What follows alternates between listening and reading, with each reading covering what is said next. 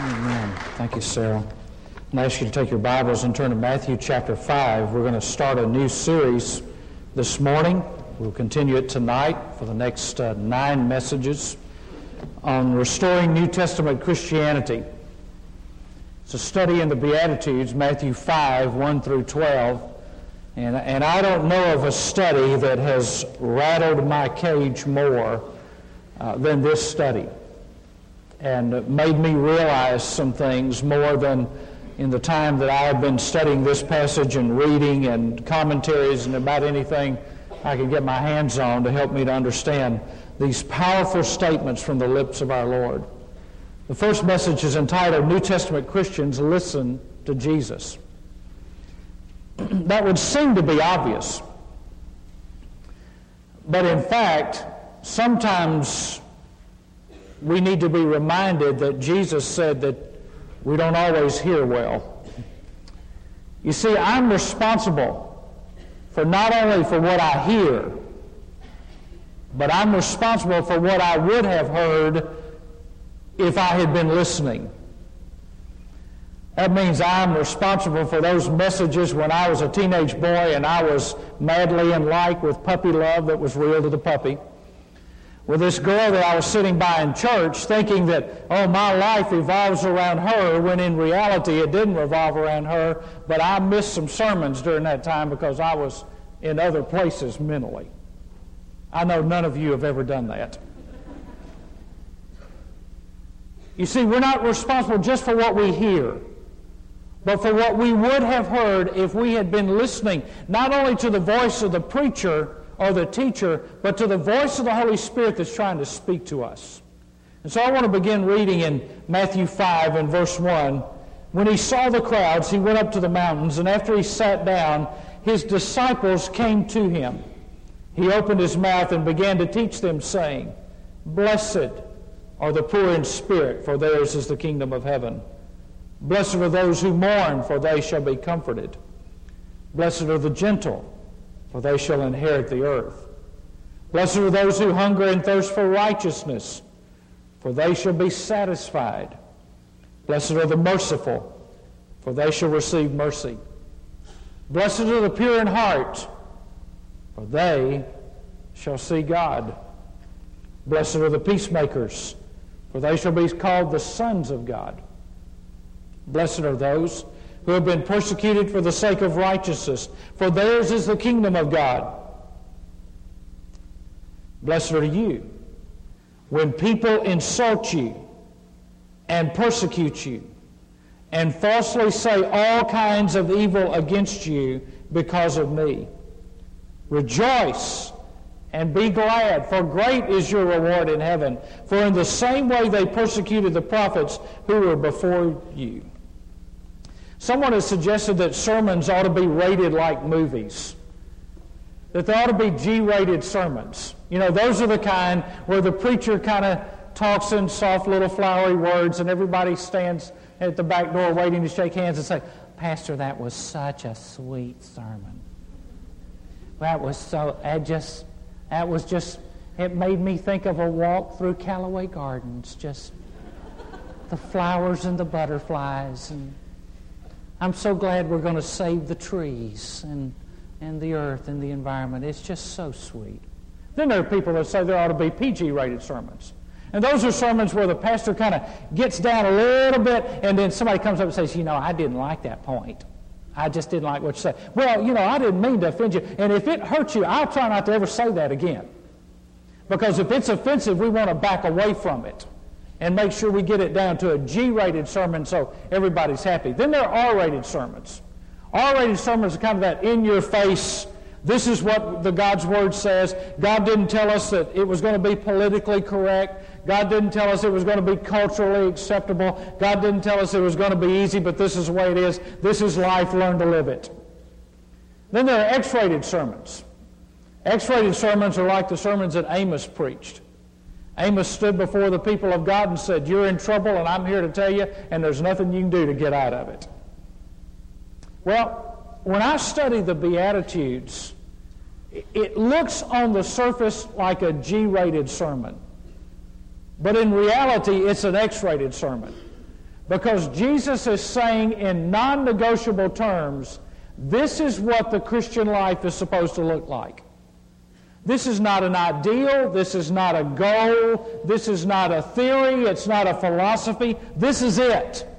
This is life as I intended it to be. And so I want you to, to look at the power behind these principles as we get in this introductory message in this series. There's, there's a power behind it, and it is the power to live life at the highest possible level. Let me tell you what the power is. The power behind the principles is the person of Jesus Christ. Jesus didn't just preach a sermon and say, now, you folks go out and live this way. He lived the Beatitudes that he taught.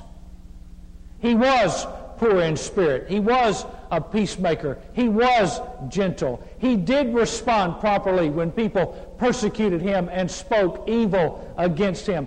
Everything that Jesus says in these verses is powerfully backed up by his life on earth. What he's telling us here is how we become and act like children of the King. Warren Wiersbe's book, which is now out of print, is called Live Like a King on the Beatitudes. And in there, he talks about the fact that as children of God, God has made us a kingdom of priests, and He has made us people who can live in the kingdom of heaven on earth as reigning with Christ in the power of the Holy Spirit. And so this is not some theory that just is this little ideal floating out there. There's a power behind this to have this kind of faith, this kind of maturity, to walk with God on this level. And, and the problem is, most of us live on such a secondary level in our faith. Uh, we, we live hoping for an experience or, or we hope that there'll be something that will give us goosebumps, or, or something that will uh, magically take us to another level in our relationship with God. Uh, we, we live longing for some event, some person, some concert, some seminar that we can go to, and all of a sudden everything clicks and our life is together. We finally got our life together. We finally got our act together. But that's not what Jesus is teaching here. In fact, what he's teaching here is a lifelong process of learning how to live your life in light of these Beatitudes. Now, it's in your notes, and I want you to follow along in Matthew 5 1 in the message. I love the, the it's a loose translation. Uh, it's not a paraphrase, it's a loose translation, but I love Eugene Peterson's The Message. He's just come out with all the Old Testament prophets, and if you want to read something that's biting, uh, you read Eugene Peterson's translation of the prophets because he didn't pull any punches. When Jesus saw his ministry drawing huge crowds, he climbed a hillside. Those who were apprenticed to him, the committed, climbed with him. Arriving at a quiet place, he sat down and taught his climbing companions. Now, notice three times that word climb or climbing is in those two verses. These are truths for people that want to move forward. These are not for people that want to live on the flatlands and coast along and, and glide along until they get into heaven. These are truths for people that want to move and progress in their faith with Jesus Christ.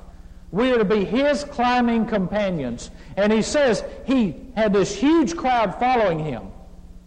But he climbed up a hillside you can still go to that mountain today, the Mount of the Beatitudes. It's not a mountain, it's just a steep hill. You, you can still go there. And he climbed up there, and the people that joined him climbing up there, he taught them these things. Now, I'm sure there were some down there, they, they were probably Baptist. They were down at the bottom, says, well, when, you know, when he gets through this little excursion, I'll, I'll see what he's got to say. I'll, I'll see if I can get the cliff notes on this one. The cliff notes on this one would be real short. Notice what he did.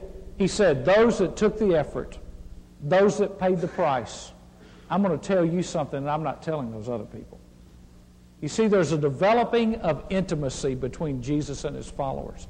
Those who climbed with him. Now, look at the problem of traditions that Jesus was facing. Because Jesus lived in a religious world. I mean, it was full of religion. The first group that he had to deal with were the Pharisees. The Pharisees are best described by the song in Fiddler on the Roof Tradition. We want tradition. We want to not only have the law, we want to add 600 laws to the law. And we want to honor the tradition. And you will hear Jesus say through this sermon, if you read through all chapter 5, 6, and 7, you have heard it said, but I say unto you, and oftentimes he will quote a scriptural reference like out of Leviticus, and then he will add what the Pharisees added to it. You see, the Pharisees didn't believe what God said was enough. And so they felt like they had to add to the Word of God to help people understand this box that they were supposed to live in. And, and I love the song by Wayne Watson where Wayne says, God ain't going to stay in the little box you put him in. And the Pharisees wanted to put God in a box. They wanted him nice and neatly packaged and organized and systematic. And a lot of us like God that way. We want God to be predictable, rational, reasonable, and God is rational, but God is supernatural and he makes us walk by faith. And the Pharisees didn't want to walk by faith.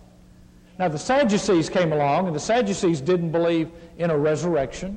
They did not believe in angels. They did not believe in the Spirit. And the Sadducees were the liberals of the day. The Sadducees said, well, let's forget all the old paths, which is what a lot of people are trying to do today with throwing out everything that's old and saying, if it's old, it's not good. Listen, if it's old, it's okay. It just doesn't need to be worshiped. And they said, let's get, everything needs to be new. Everything needs to be new. Nothing old needs to be in our midst. And, and so they forsook the truth and made up their own truth. Well, we know what the Scripture says, but this is what we believe. That's where liberal theologians are today, trying to edit the Scripture, trying to. Uh, Thomas Jefferson was this way. Thomas Jefferson was a deist. He was not a Christian. And Thomas Jefferson edited the Bible until he got down to what he thought Jesus actually said. I went to Williamsburg one time and, and I met the guy who portrays Thomas Jefferson. He does an incredible job, he even looks like Thomas Jefferson. So he was standing around having a little meeting under a tree and talking to people about making this ride and going here and going there. And so I just raised my hand and asked a question. I said, Why did you write your Bible? And so he got a, well, it wasn't my Bible. I was simply writing what I thought Jesus said. I said, Were you there? Because the people that were there wrote down what he said. Were you there? I thought, hey, you know, this guy's playing Thomas Jefferson. He's not Thomas Jefferson. So I'll just asked him some questions. He didn't appreciate it. but I got news for Thomas Jefferson. You know, when Thomas Jefferson died, God didn't appreciate what he did to his Bible either by editing it. Sadducees wanted to edit the scripture. Then you come to Essenes. They, they, they thought that what we do is we separate from the world. We go out and buy a plot of land, we build a big fence around it, put gun turrets on it, and then we, we stay holy by being away from unholy people. Jesus taught insulation, not isolation. Jesus did not say, remove yourself from the world, never talk to pagans, never associate with lost people. How in the world are we going to fulfill the Great Commission if we never get around lost people? Kind of hard to share the gospel when you're sharing it with people who have already heard it. And so these people said that, that, that separate means holy. And so we'll get away and we won't touch this and we won't go here and we won't go there. And that's just another form of legalism. You see, Jesus lived a life to say you can be in the midst of a sinful world, God in flesh dwelling among us, and not be tainted by that sin. And then you come to the last group, the Zealots. The Zealots were the revolutionaries. Now, there's nothing wrong with tradition unless you worship. There's nothing wrong with new ideas unless you throw away truth to build your new ideas. There's nothing wrong with being separate from the world unless you isolate yourself from the world and don't talk to lost people and share salt and light with them, which is what we're supposed to be. Now, the revolutionaries, the gospel is revolutionary. Nothing wrong with being a revolutionary, but let me tell you what was wrong with these people. They killed people that disagreed with them. We have people that kill doctors because they perform abortions and think it's right to murder because somebody else is a murderer. It's never right. And see, what happens is the world thinks that's the way all Christians think. That's not the way we all think. That person is just as wrong as the abortionist. Taking a life is taking a life. And it's wrong no matter whether they're in the womb or the doctor doing it. And so Jesus comes and says, I've got a better way of doing business here. I've got a better way of thinking. And so he promises us a blessed life. He looks at all these hoops everybody's jumping through, and he, he says, I've got a promise for you. You can have a blessed life. Now, here we are. We've all made our New Year's resolutions, and we've all broken half of them. You know, I, I, am going to lose weight. Mmm, cheesecake. Ah, bless God. Tomorrow, I'm going to lose weight. I'm going to start exercising when it gets warmer. It was warmer yesterday, just not warm enough. We've all made our resolutions about what we're going to do. This is not about making a resolution to do better. This is Jesus coming to you with a full plate and saying, I have a plate of blessings to give to you. Now, do you want it or not? Now, I just want to ask a question, see if you're awake. How many of us want God to bless our lives? Okay, pretty much all of us. You know, we don't want to live under a curse. We don't want to live in bondage. We want God to bless us. I mean, you didn't get up uh, and say, Lord, it's 2001. I hope it's a miserable year. I just want the bottom to fall out. I want everything to go wrong. I want, and Lord, if, if you think at any point about intervening on my behalf, just forget it. I don't know anybody who thinks that way. If they do, they're locked up in a room somewhere. But Jesus says, I want to bless you. I want you to get this picture.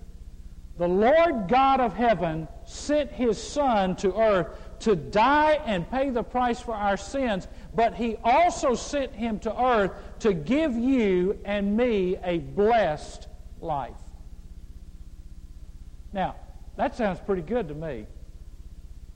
And when you read it, though, it says, man, if that's a blessed life, I, would like to get the, some other translation.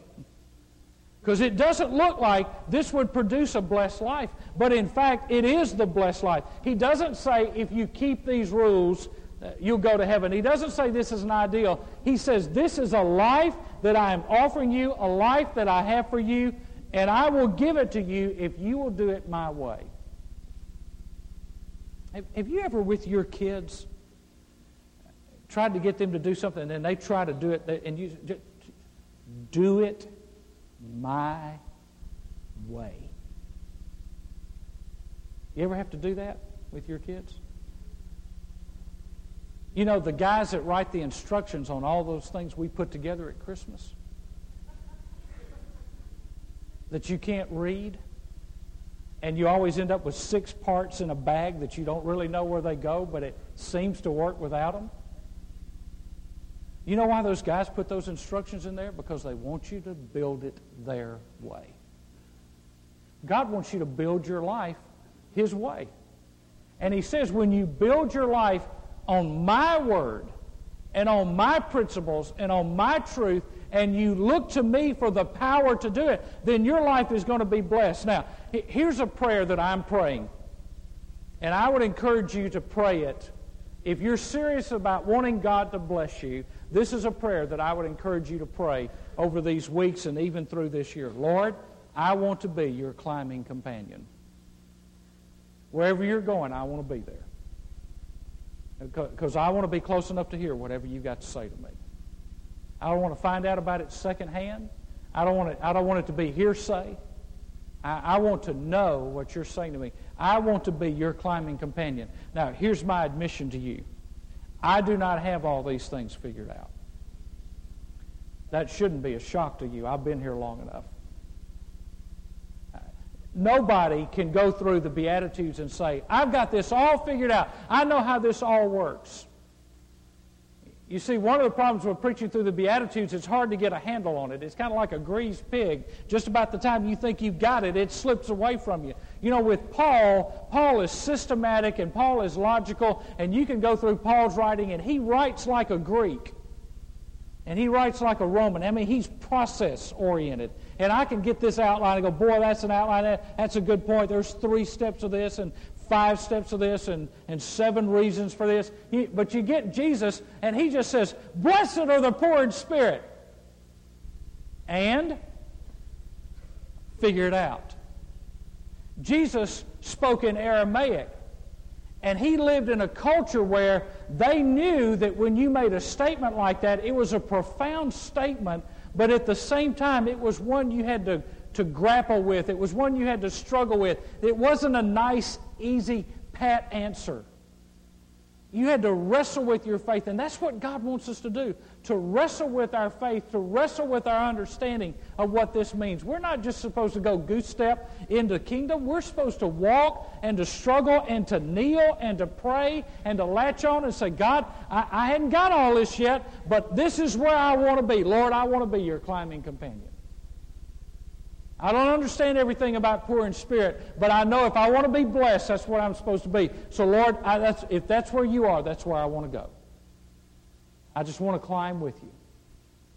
And so he gives us this promise of a blessed life, and, he's, and the successful climbers are the people that make the right choices. Now, here's the problem. The problem is we may say we love him, but sometimes we don't embrace what he says. Jesus said, If you love me, you will keep my commandments. And so it's one thing to say, I love you, Lord. It's another thing to embrace what he says. And in embracing what he says, I don't just go, Lord, I love you. Oh, I'm not real sure about that one. I, I don't know if, you know, I, I want to tell you, peacemaker is not my idea of a man. You know, a real man, boy, he's ready to go to war anytime. You know, if there's a spitting contest, we're going to be there. You know, a peacemaker, that, that's, a, that's women. Women are peacemakers. Men, you know, we're, we're hunters. We're killers. You know, give us a gun, let us go out and shoot something, bring it home. We prove we're men. I don't know if I want that. But you see, loving Lord means embracing what he says. And if I love him, when he tells me this is how I'm going to be blessed, I don't argue with him. I just say, okay, I, am getting with the program. I understand what you're saying, and I'll go there. Now look at the setting of his teachings. Let's go back to verse 23 of chapter 4. Jesus has totally changed the paradigm. From all these hoops that they had people uh, jumping through, he's clearing out the clutter and he's getting down to the basics. And I want you to see in chapter uh, 4, verse 23, that what brings this about. Jesus was going throughout all Galilee, teaching in their synagogues and proclaiming the gospel of the kingdom and healing every kind of disease and every kind of sickness among the people. Now, Jesus did not come and give them pat answers. In this setting, you find him doing some things, and by the way, I love it when the Lord works things out. Uh, the four things that happen here between chapter 4, verse 23, and chapter 5, verse 1 cover the play ball strategy for ministry. You know, our play ball strategy for ministry home base is reaching, first base is care, second base is teaching, third base is training. They're covered right here. Let's look at them. You find him teaching, that's second base. Verse 23 teaching in their synagogues. Now, here's what he was doing he was teaching the uninformed and he was teaching the misinformed. You've heard it said, but I say to you. He was teaching them as one who had authority. And so Jesus was teaching them divine revelation about what life is really like. Then he was proclaiming the gospel. That's home plate. Telling them the good news. To proclaim means to herald or to call out. He was calling out to people who were hurting and lost and broken and in sin, saying, There's good news. Good news, you don't have to live like this. These Pharisees have led you into bondage. You don't have to live like that. You don't have to go crawl off in a hole somewhere. You can live a godly life in this world, and I'm here to show you how. Proclaiming good news. Then it says that he was healing people. That's first base. He was involved in caring for people. Jesus didn't just walk along and say, Now, I've got a book of doctrine here that I want to teach you. His doctrine was blended together with his compassion. You cannot have co- biblical compassion without biblical doctrine, and you can't have biblical doctrine without biblical compassion. They have to go together.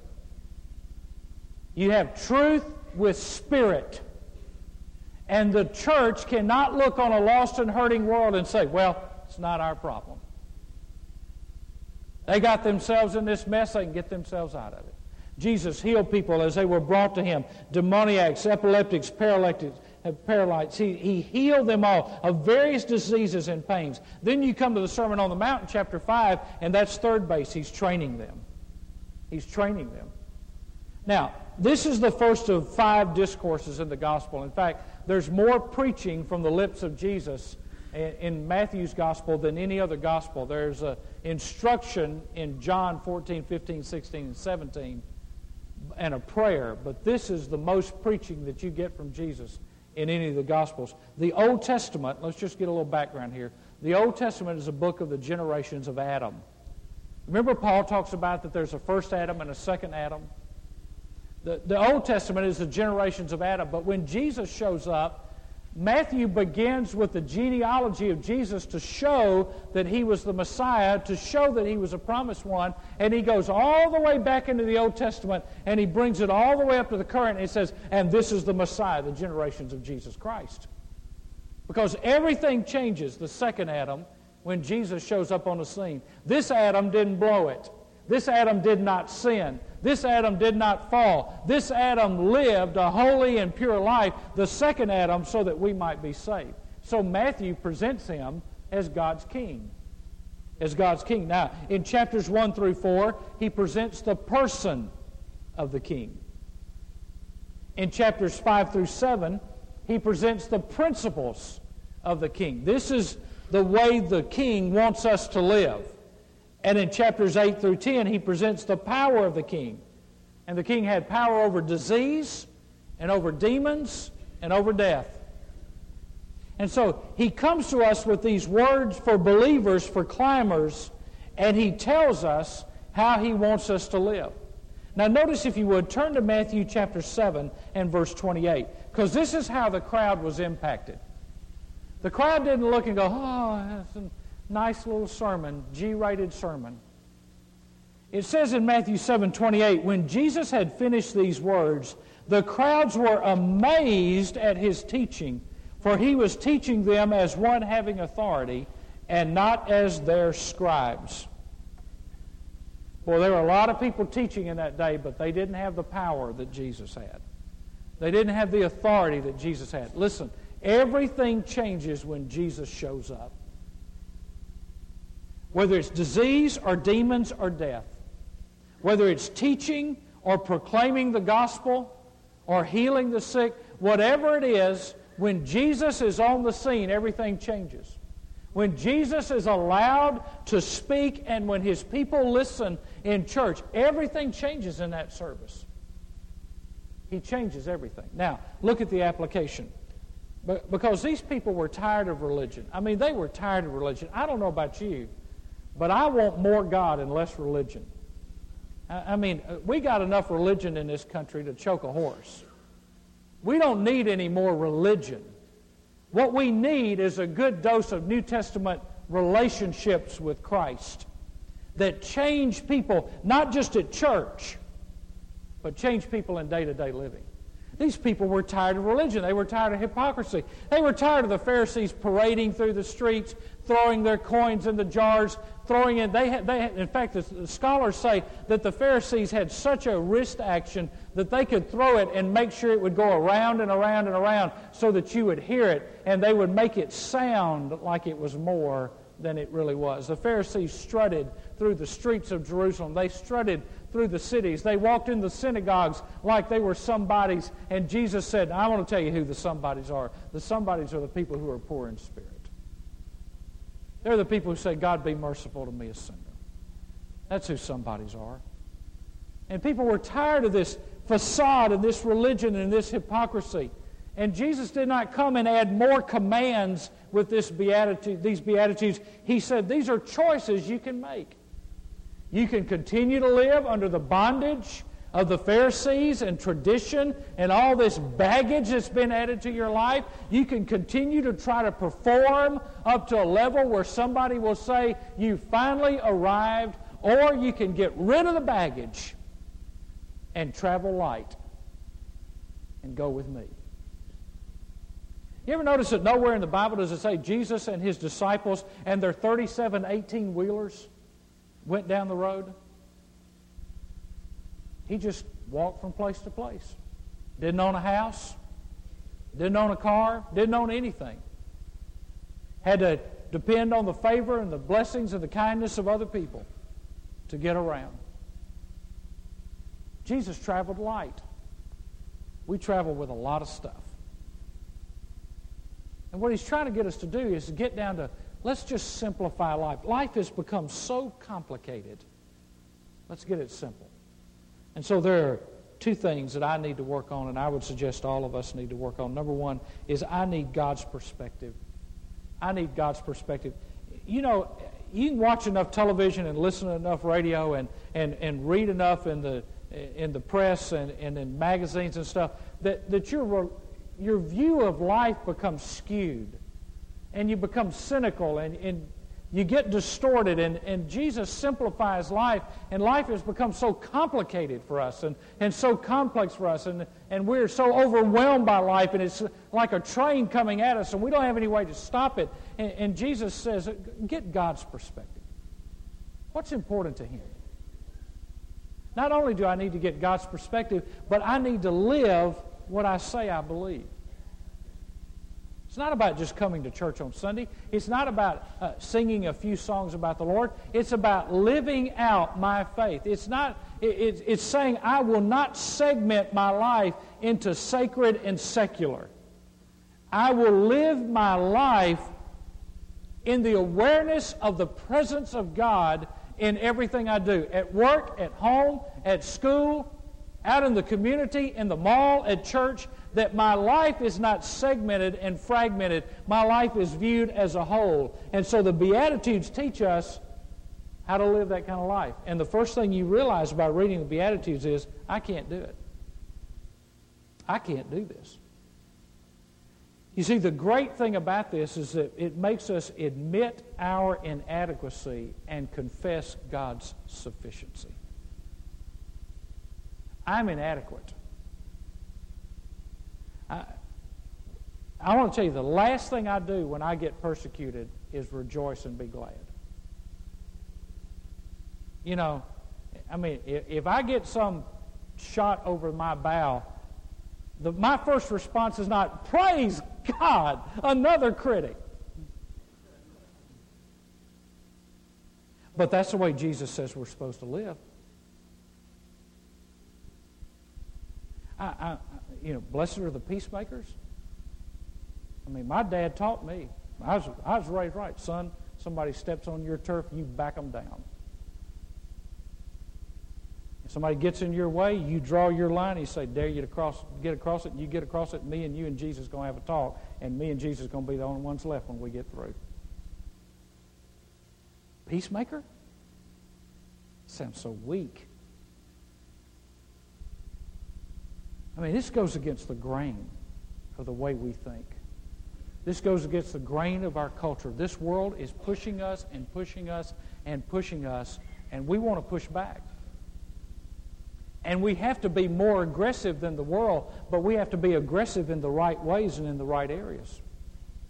Now, the Greek word blessed means spiritual well being or prosperity. It's the presence of a deep and abiding joy in the soul. The Greeks had an island, the island of Cyprus. This was not the island that Tom Hanks landed on in Castaway. In the island of Cyprus, they said the island of Cyprus was called Happy Island because on Cyprus they had all the natural resources and minerals and amenities that at that time anyone would ever need to be happy and content. It was said if you lived on Cyprus, why would you want to go anywhere else? Because on Cyprus you had everything everybody wanted. And so when the Greeks used this term, they said, You are blessed when you live on Cyprus. Oh, if I could just live on Cyprus. Some of us think, oh, if I could just live on the beach. Oh, if I could just live in the mountains, I'd be blessed. If I could just live here, if I could just have this, I'd be blessed. The Greeks said, if you could be on Cyprus, you'd be blessed. Jesus said, if you have this life, you'll be blessed no matter where you are. And so I want to give you three words that describe this word blessed sufficiency,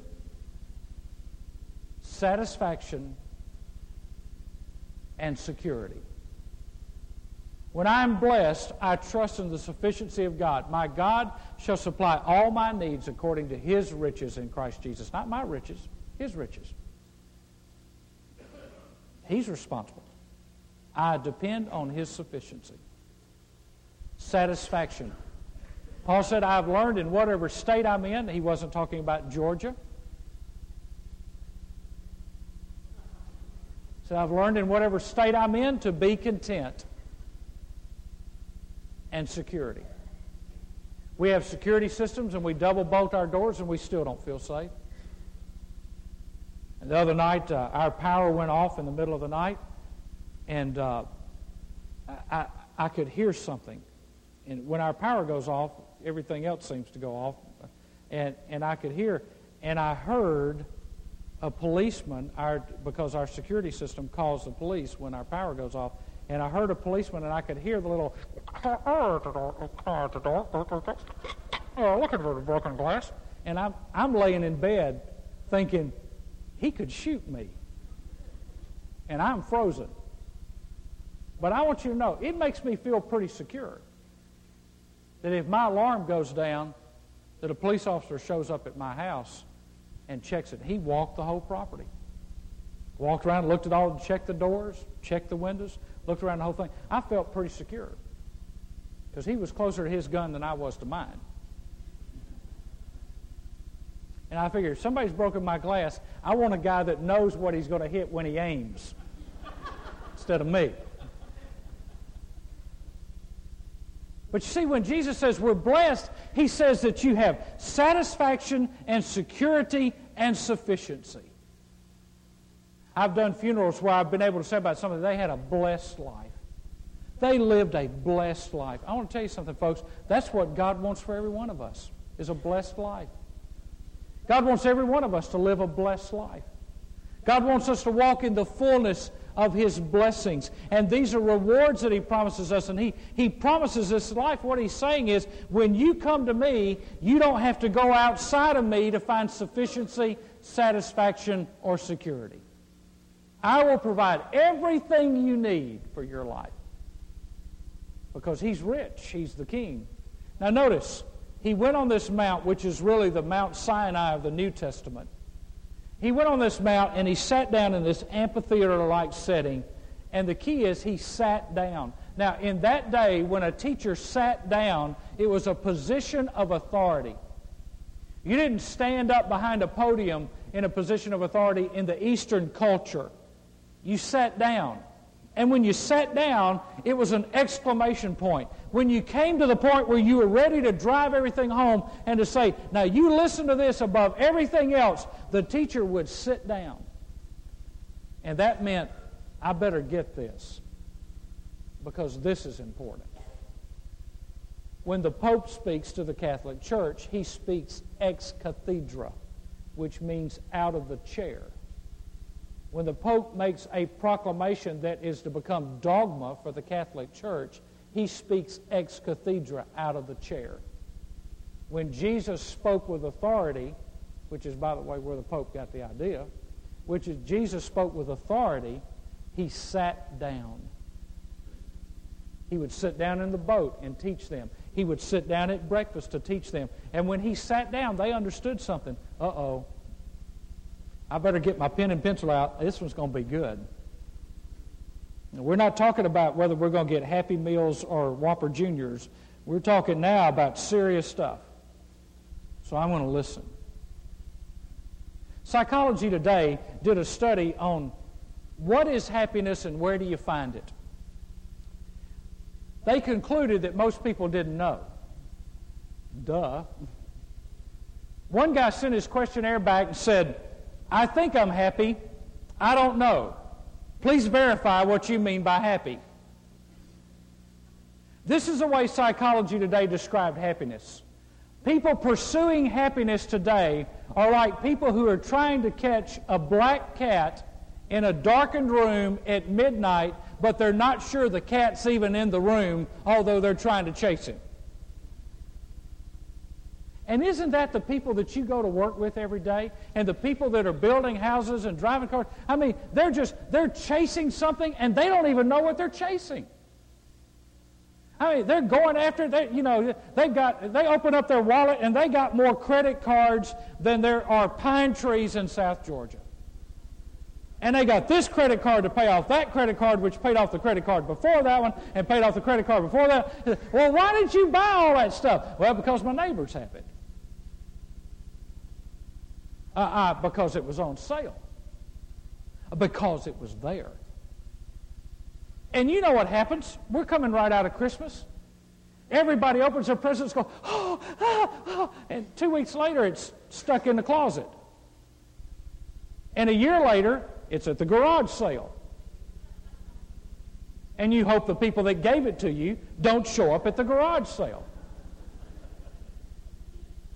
And all the while we thought, if I get that, I'll be happy. And man is running back and forth and back and forth, trying out, how can I be happy? How can I be blessed? How can I be fulfilled? Jesus says, I'll tell you how you do it. It begins with being poor in spirit. These are rungs up a ladder, by the way. You don't get to rejoicing over persecution until you first handled being poor in spirit. And so it's a ladder we're climbing all the way through this. And tonight, we're going to pick up poor in spirit and find out what it means to be poor in spirit.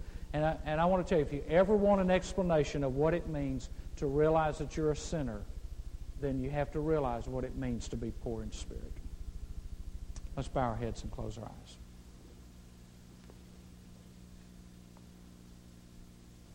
Would you just pray right now, Lord, help me to be a climber?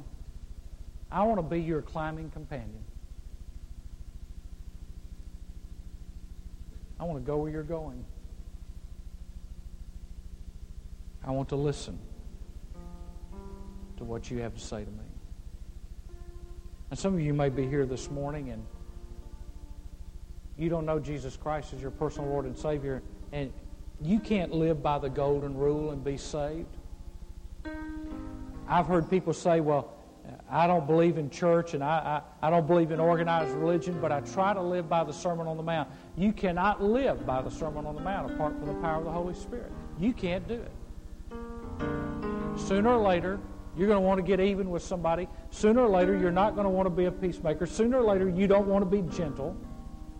You can't do it. Only the Holy Spirit of God can empower you to do this. If you're trying your best to live right so you can get to heaven, you will fail.